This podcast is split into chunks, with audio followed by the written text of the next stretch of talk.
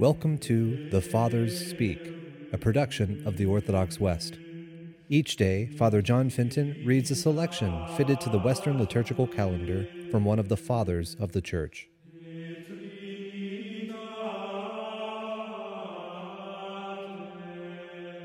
On this day, we commemorate the motherhood of the Blessed Virgin Mary as it was declared at the Third Ecumenical Council. Let us listen to a portion of a homily by our Father among the Saints, Leo the Great.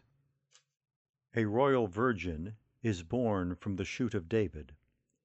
Destined to become pregnant with the sacred fruit, she conceives an offspring both divine and human in her spirit before she does so in her body, so that she might not, in being uninformed about the divine plan, become frightened by its unusual effects. She learns from conversation with an angel what work was to be accomplished in her by the Holy Spirit. She did not believe that her honor would be compromised, she who would soon be the Mother of God.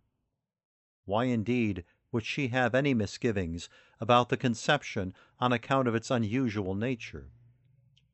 She has been promised its accomplishment through the power of the Most High. That faith upon which her confidence rested finds reinforcement through the testimony of a miracle that had come as a precursor.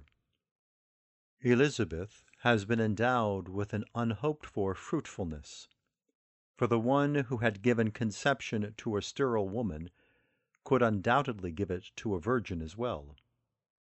Consequently, the Word of God, God the Son of God, who in the beginning was with God, through whom all things were made, and without whom was nothing made, to free human beings from eternal death, was himself made human.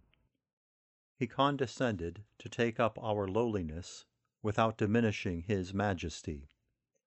Remaining what he was, and taking on what he was not, he united the true form of a servant with the form in which he is equal to God the Father.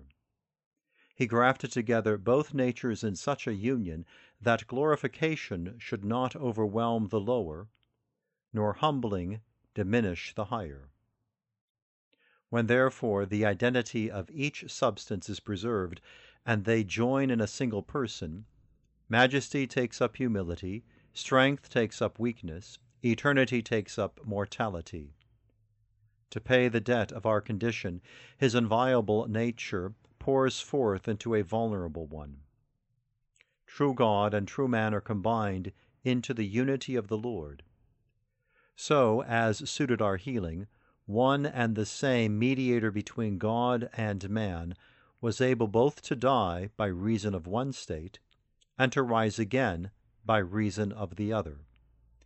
Appropriately, this birth of salvation brought no corruption whatsoever to the Virgin's integrity, for the issuing forth of truth served as guardian over her honor.